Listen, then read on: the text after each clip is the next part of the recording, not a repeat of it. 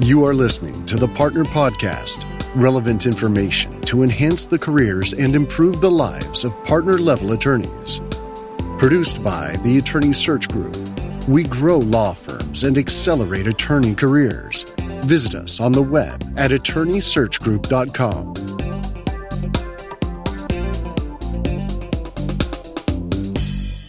Hi, this is Scott Love, and thank you for joining me on the Partner Podcast. This podcast is focused on giving law firm partners useful and relevant information that will help them improve in their lives, grow their practices, and get more business. I'm a high stakes headhunter. I work like a sports agent for law firm partners who want to take meetings in other firms and make a lateral move. I recruit partners in the two largest legal markets in the world, New York and Washington. So each day, I'm making new friends and moving partners forward in their careers. This unique expertise has given me an interesting perspective because I've noticed that for a partner to be considered successful in the eyes of a law firm, he or she needs to develop a strong amount of loyalty from those companies willing to pay for legal fees. In other words, develop a large portable book of business.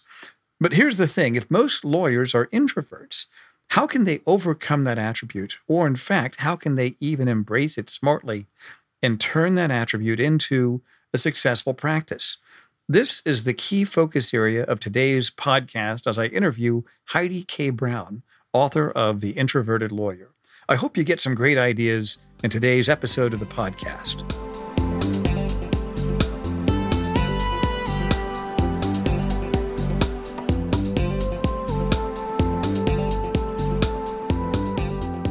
So I've got with me on the podcast Heidi K. Brown. She's a graduate of the University of Virginia School of Law, a law professor at Brooklyn Law School, and a former litigator in the construction industry. Having struggled with extreme public speaking anxiety and the perceived pressure to force an extroverted persona throughout law school and nearly two decades of law practice, she finally embraced her introversion and quiet nature as a powerful asset in teaching and practicing law. She's the author of a two volume legal writing book series entitled The Mindful Legal Writer, won a Global Legal Skills Award for her work in helping law students overcome public speaking anxiety in the context of the Socratic method in oral arguments, and was appointed to the Fulbright Specialist roster to teach English legal writing in international law schools. Heidi champions the power of quiet law students and lawyers to be profoundly impactful advocates in their authentic voices and Heidi's with me today to discuss her book, The Introverted Lawyer. And Heidi, thanks for joining me on the podcast today. Thank you so much for having me. Now, this is interesting. I'm just kind of curious what motivated you to write the book? Because I read the book, I found it fascinating and insightful and also tactical, where you give specific action steps that partner, not just partners, but attorneys can take to uh, turn that to their advantage. But what motivated you to write your book?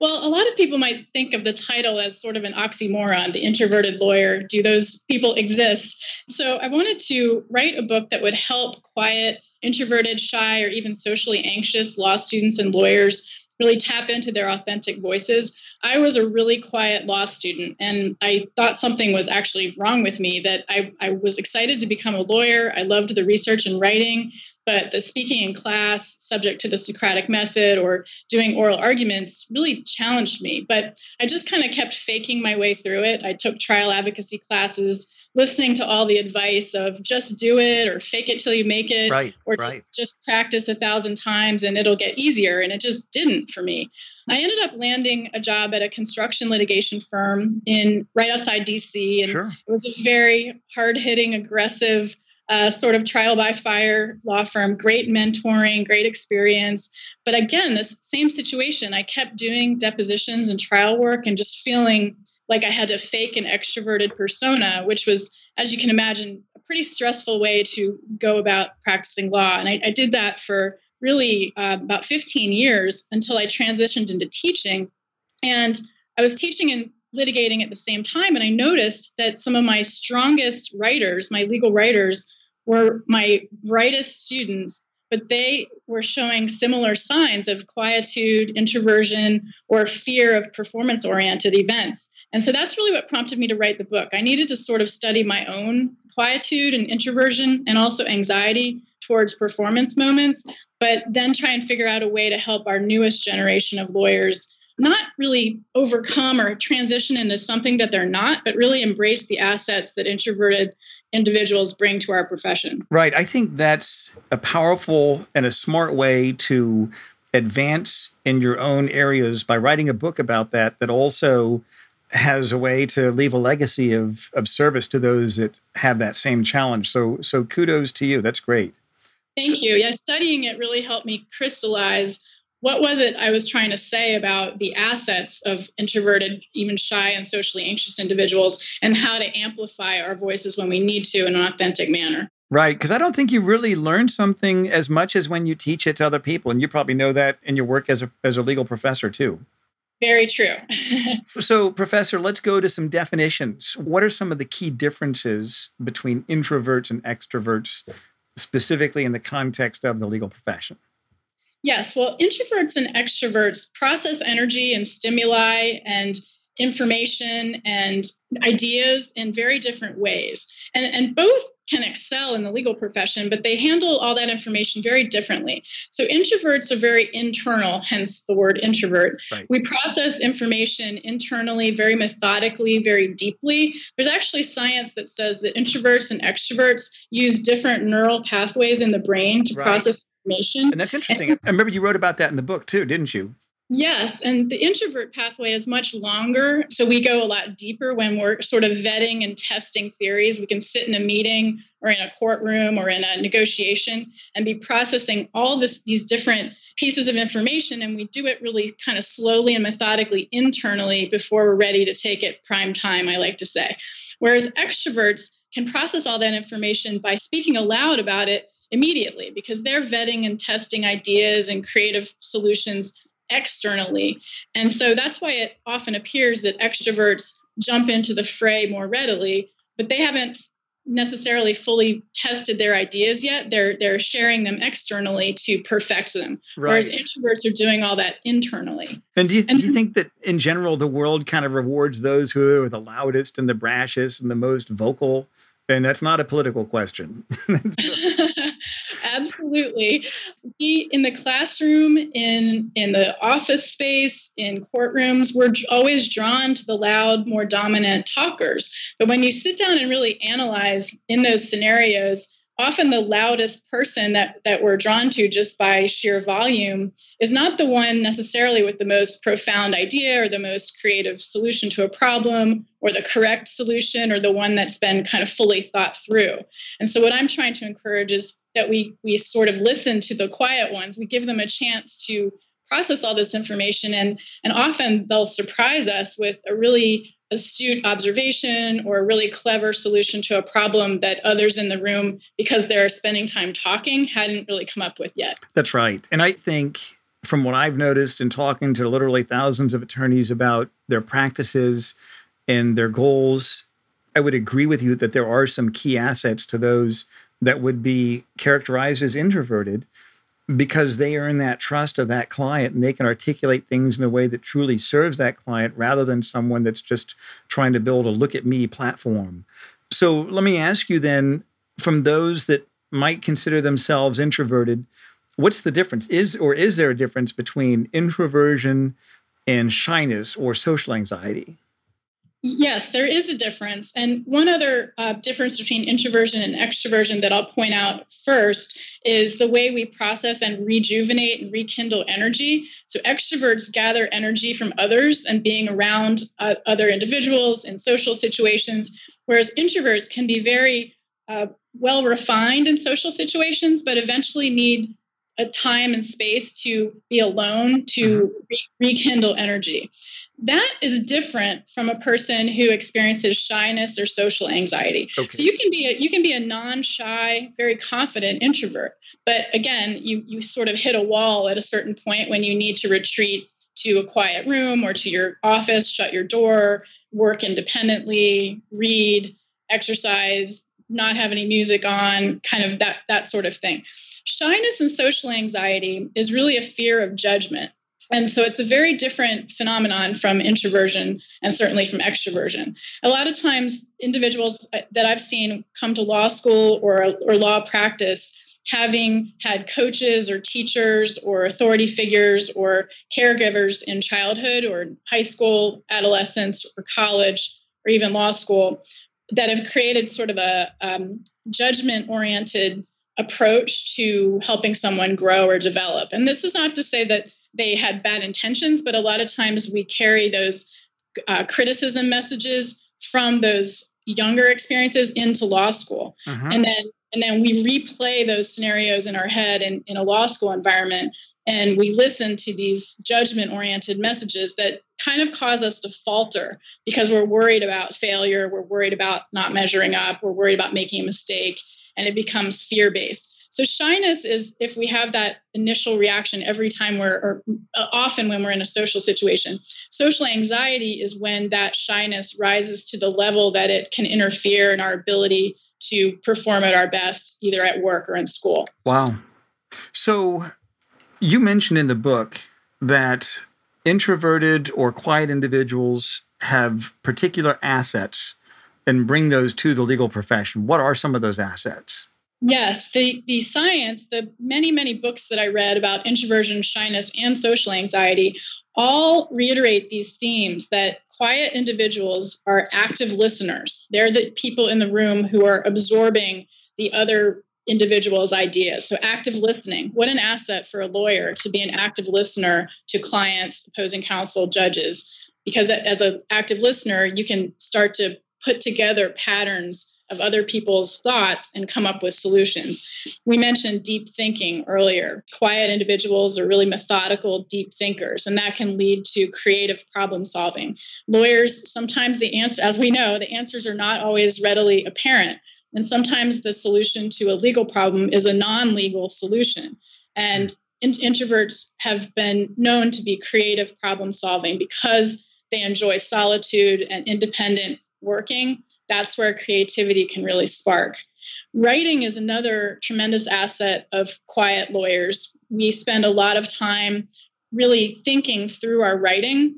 And I find that when I have a challenging legal conundrum that I really can't just figure out, I start to write about it. And many judges have said this too that if if the answer to a legal conflict is not readily apparent, they write it out until the solution comes to mind. And quiet lawyers are, are often really good writers. I've seen that in my students and also in many associates that I have mentored over the years. And another asset of quiet individuals is empathy. And we might not in the in the hard-hitting corporate world of, of lawyering not think empathy is an asset, but you know, I practice construction litigation and a lot of times just having empathy for the other side and seeing the human nature component of a conflict on a job site or a project that's gone wrong, even though you can still be an aggressive litigant or advocate, taking at least a moment to understand having some empathy for the human component of a conflict can really help you come up with creative solutions to legal problems even in a corporate world not not so much a public interest world or a social justice theme in a case well, I think even in terms of client development, because the question I'm thinking of, because a lot of the partners I talk to that move from firm A to firm B, there's an expectation of portable business. And I talk to a lot, maybe 75% that just don't have a large book. And that's the one thing that they're trying to figure out how can I grow my book? And that's the question I have is somebody, if they're introverted, do you think that they have an intrinsic handicap in terms of client development, business development, building a brand? Or do you think that can actually be an asset as it relates to building trust with clients and writing to showcase your expertise through written words? What do you think? I absolutely think that introversion can be an asset in networking. It might not seem as obvious that introverts can be good networkers because yes, it's sometimes it's challenging or energy draining for us to walk into a networking event or a, or a legal conference or a, a situation where we're expected to schmooze. But what I have found is that introverted individuals, because they're good listeners, can really pick up on the interests of a potential client. And sometimes these interests are non legal, um, but to connect on a human level with the client, really listen to what they're worried about, what they're excited about, what their next challenge is, what their next opportunity is. The introverted lawyers can connect on a level that perhaps other personality types might not pick up on most readily, and then can follow up in writing, in emails, or in one on one meetings in a way that really deepens that connection with a potential client. I've observed in New York, um, just in my communications over the past decade, that some of the most insightful lawyers in networking situations have been the more quiet personalities. What's interesting is that in the world of sales, the world of client development, the more you can connect with those where there's a problem and there is an emotional context to that problem. In other words, sleepless nights if the problem doesn't get solved, the more you have the attention of that prospect.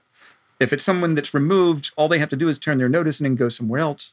So if you're dealing with an owner of a company or a senior level executive or the chief counsel whose income and livelihood depends on a problem being solved, those are the people that are probably tuned in more to those that have that empathic type listening skills, the active listening skills, because it's not all about you, meaning the attorney, it's all about the client and shifting the focus to them and asking intelligent, probing questions that really pinpoint where those problems are. People at that level, a much more sophisticated buying market, they have a higher degree of commitment to solving that problem. Like I mentioned, there's an emotional context to it. So I can see that everything you talk about fits squarely in in the range of success for people that want to sell work that are introverted. So let me ask you, going back to your uh, your story, Heidi, when you were an introverted lawyer, and I appreciate your transparency in your book. You're you're sharing very personally the challenges that you faced. What were some of those challenges that you were facing in the law firm environment? Here you are, an introvert in a, in a world of what might seemingly be extroverts. How did you survive? What were some of the issues you were facing? Yes, especially the industry that I practiced in, being in the construction industry, it was a very extroverted. Oh, sure. Industry, and and frankly, in the law firms where I worked, we associates and of counsel were expected to sort of mirror that extroverted persona, um, and I am completely transparent in that it was hard for me. I I found that in trying to fake really kind of hard hitting, podium pounding persona, I was being inauthentic. And I struggle with that. It, it, brought a lot of anxiety every time I had a deposition. And I usually my cases involved eight or nine lawyers in the room. And when I had to perform in those scenarios, and I would try to mirror their aggressive personas, I, I faltered a lot until I started realizing wait a minute, why don't I just try this my authentic, sort of quieter way? And I saw things starting to go my way a lot more. That happened in negotiations. I would take the lead in negotiations as the writer of the document, as the, the keeper of the document, and make that my my aggressive role. I controlled the mm-hmm. document. And and then I felt more prepared to be in charge of conference calls for negotiations or in-person meetings.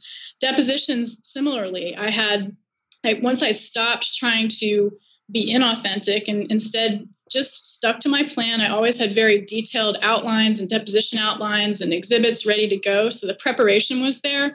And when I started delivering my message in my sort of quiet but strong way, I really got a lot of information because people I think sort of underestimated me at the in those moments.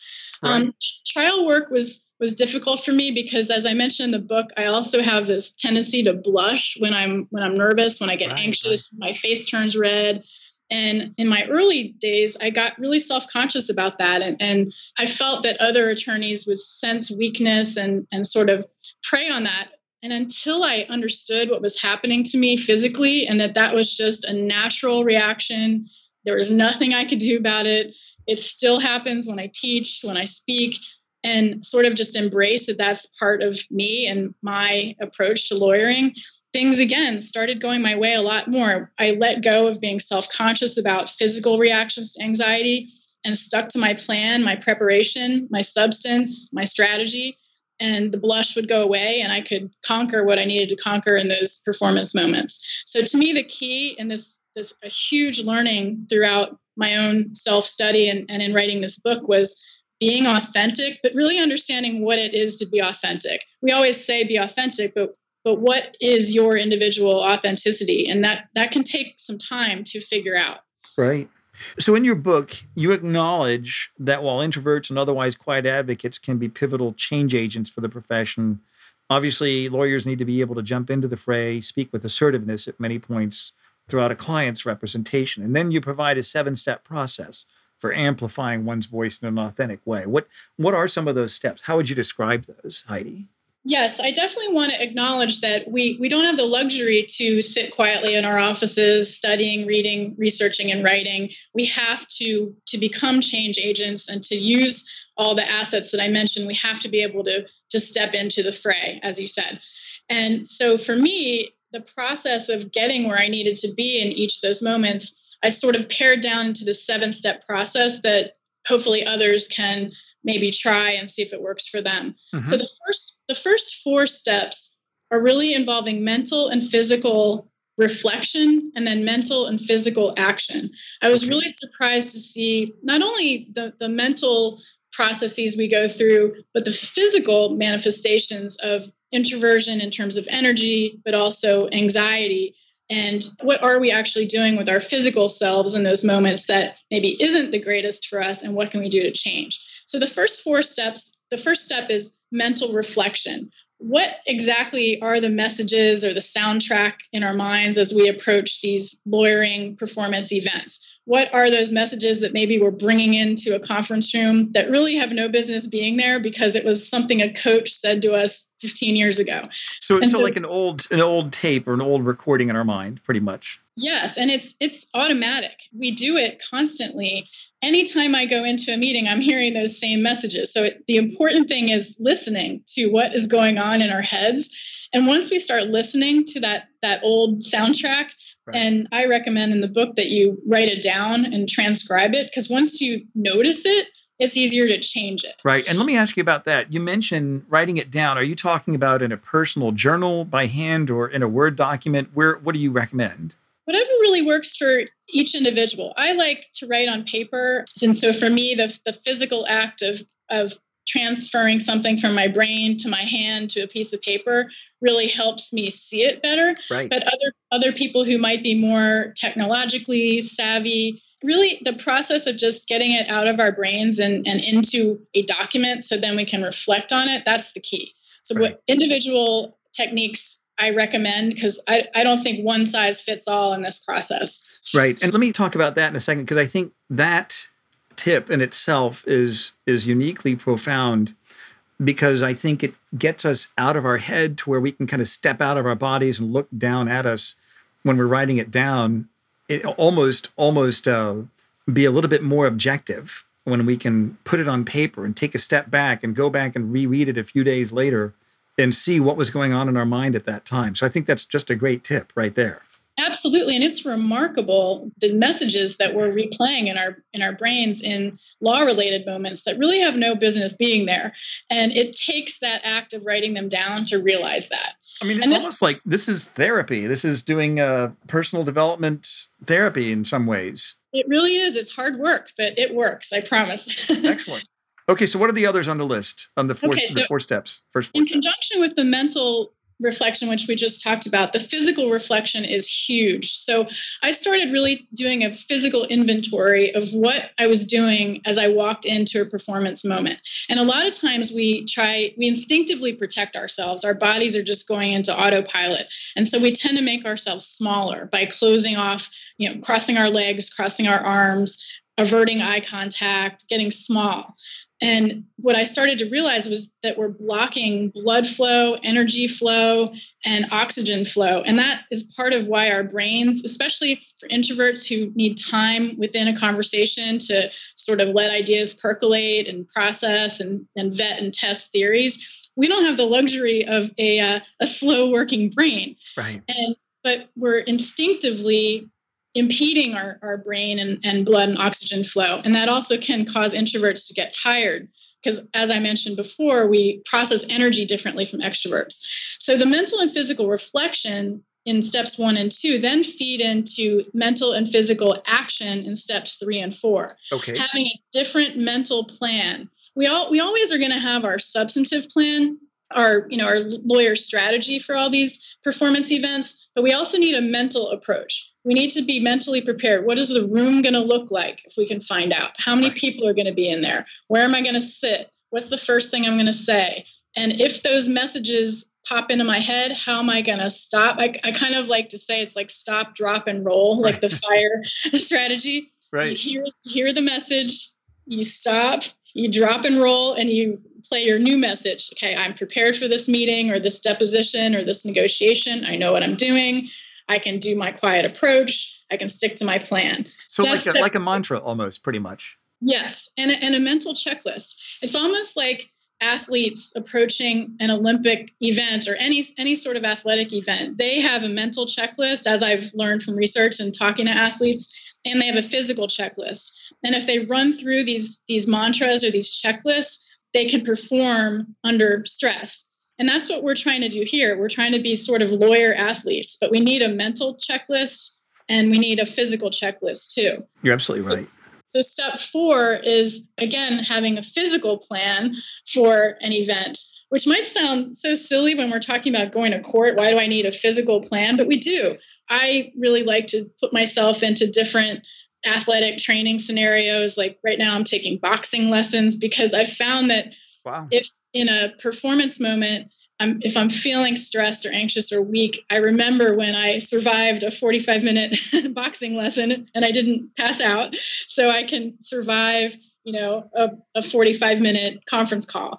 And then also approaching those events like an athlete, instead of closing ourselves off and shutting down blood and oxygen flow, opening our, our physical bodies up, having a balanced sort of athletic stance, breathing, uncrossing our legs. I find myself doing that in in meetings where I realize every time I'm starting to get nervous about speaking, I'm I'm crossing my limbs again and I need to open back up. It really does work. It's amazing.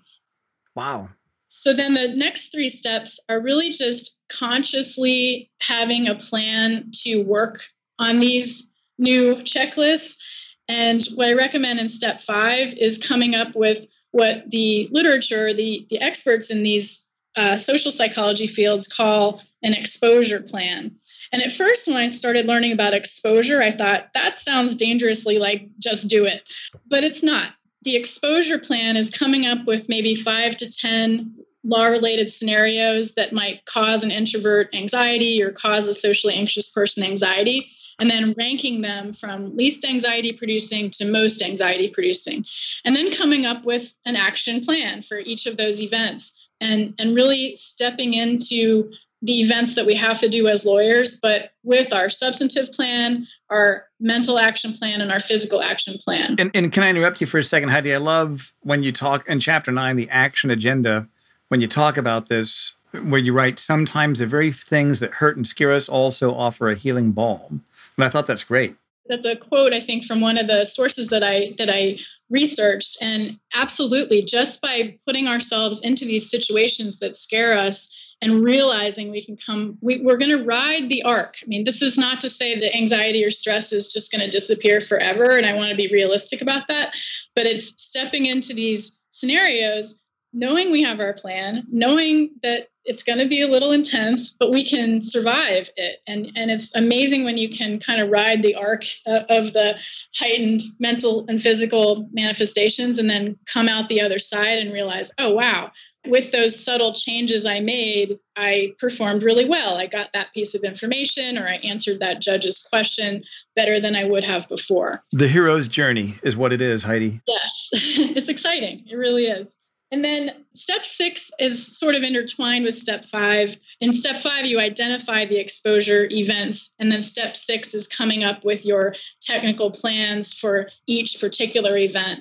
And then step seven is the reflection piece, kind of looking back on that meeting or that conference call or that intense negotiation or deposition and realizing what really worked well, what you noticed that was different from how you would have handled it just going in there completely blind before this process. And maybe also what you can adjust or modify or, or work on a little bit more smoothly for the next go around. And then I, I don't really make this a step but i really want to encourage us to talk about these experiences with other quiet individuals in law practice because so many of us feel like we have to fake it or or that this is a somehow a weakness or that we just have to tough our way through these events But I strongly feel that the more we talk about this in law school, but also in law practice and, and really create a mentoring environment, we're going to really change the way our profession succeeds. That's great. Well, we're running out of time here, Heidi, but tell me, how can people get your book? How can they order this and how can they reach you if they wanted to reach out to you about any projects they might want to involve you in? Thank you so much. Well, the book is available on the ABA Publishing website. It's also available on Amazon and it's available on barnesandnoble.com. So if you just want to plug in The Introverted Lawyer, and my name again is Heidi K. Brown. You will find the book that way. You can also email me at heidi at theintrovertedlawyer.com. And I'm more than happy to talk about ideas or workshops or events that would help more lawyers really understand the assets that introverted lawyers bring to the profession, but also amplify their voices in an authentic manner. This is great, Heidi. Thanks so much for being a guest on the podcast, for your time and your expertise. I really appreciate that. Thank you so much for having me. I greatly appreciate it. Thanks for joining me. And if you have ideas or recommendations for this podcast, please email me at scott at attorneysearchgroup.com. For more information about the Attorney Search Group and the services I offer as a sports agent for partners who want to find a better platform, visit me on the web at attorneysearchgroup.com. This podcast is a part of the C Suite Radio Network. For more top business podcasts, visit c-suiteradio.com.